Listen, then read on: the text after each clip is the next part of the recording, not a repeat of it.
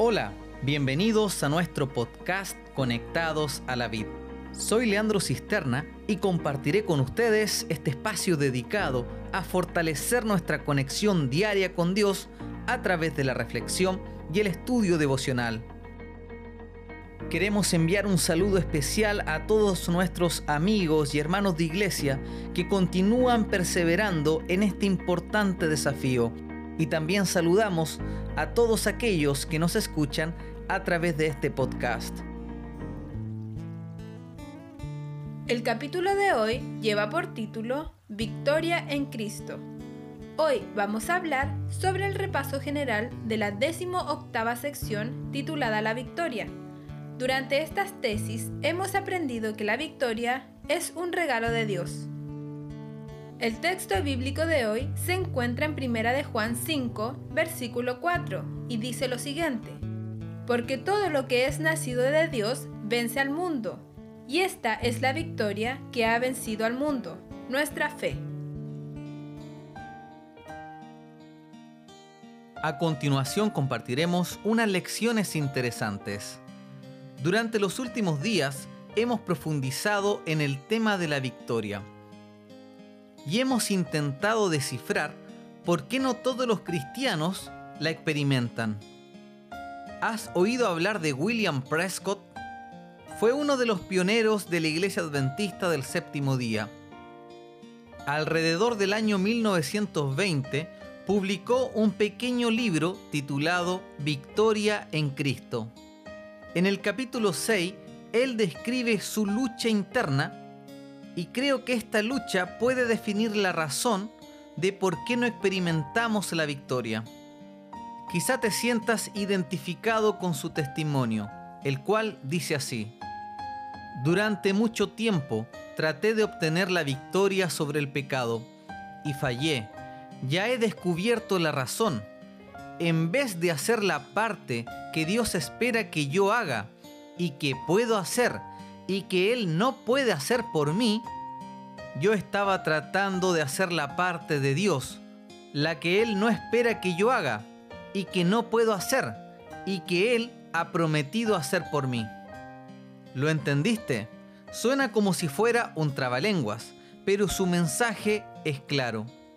¿Cuál es la parte que Dios espera que yo haga y que yo puedo hacer y que Él no puede hacer por mí? Y cuál es la parte que Él no espera que yo haga y que no hay forma que yo pueda hacer y que Él ha prometido hacer por mí?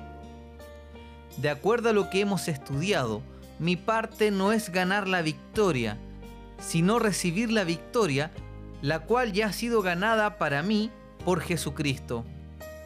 El problema de Prescott puede ser nuestro problema también.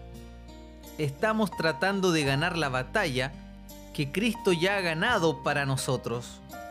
Esta es la batalla contra el pecado. En esa batalla nuestro rol es pasivo, es de espectador. Solo debemos preocuparnos por recibir la victoria. Y aquí nace una pregunta interesante. ¿Cómo recibo esa victoria? En el texto bíblico que leía Gaby al principio, encontramos la respuesta. El apóstol Juan en su primera epístola, capítulo 5, dice, Porque todo lo que es nacido de Dios vence al mundo, y esta es la victoria que ha vencido al mundo, nuestra fe. ¿Cómo recibimos aquella victoria? Mediante nuestra fe en Jesús. ¿Y cómo desarrollo esa fe? De acuerdo a Romanos capítulo 10, verso 17, la fe viene por el oír y el oír por la palabra de Dios, es decir, mediante una relación diaria con Cristo. Esto es lo que hemos llamado la batalla de la fe. Y en esta batalla nuestro rol es activo. Nuestro único esfuerzo en el caminar cristiano es conocer a Cristo. Es muy importante que entendamos esta verdad si tenemos la esperanza de experimentar la victoria algún día. Una de las más grandes comprensiones y avances en el gran tema de la justificación por la fe es la comprensión de que el Hijo de Dios combate las batallas por nosotros. Dios pelea tus batallas, lo único que tú debes hacer es recibir la victoria mediante la fe en Jesús. Me despido y te dejo invitado a continuar con tus estudios devocionales. También te invito a participar de nuestra cadena de oración todos los días a las 7 de la mañana y también a las 7 de la tarde.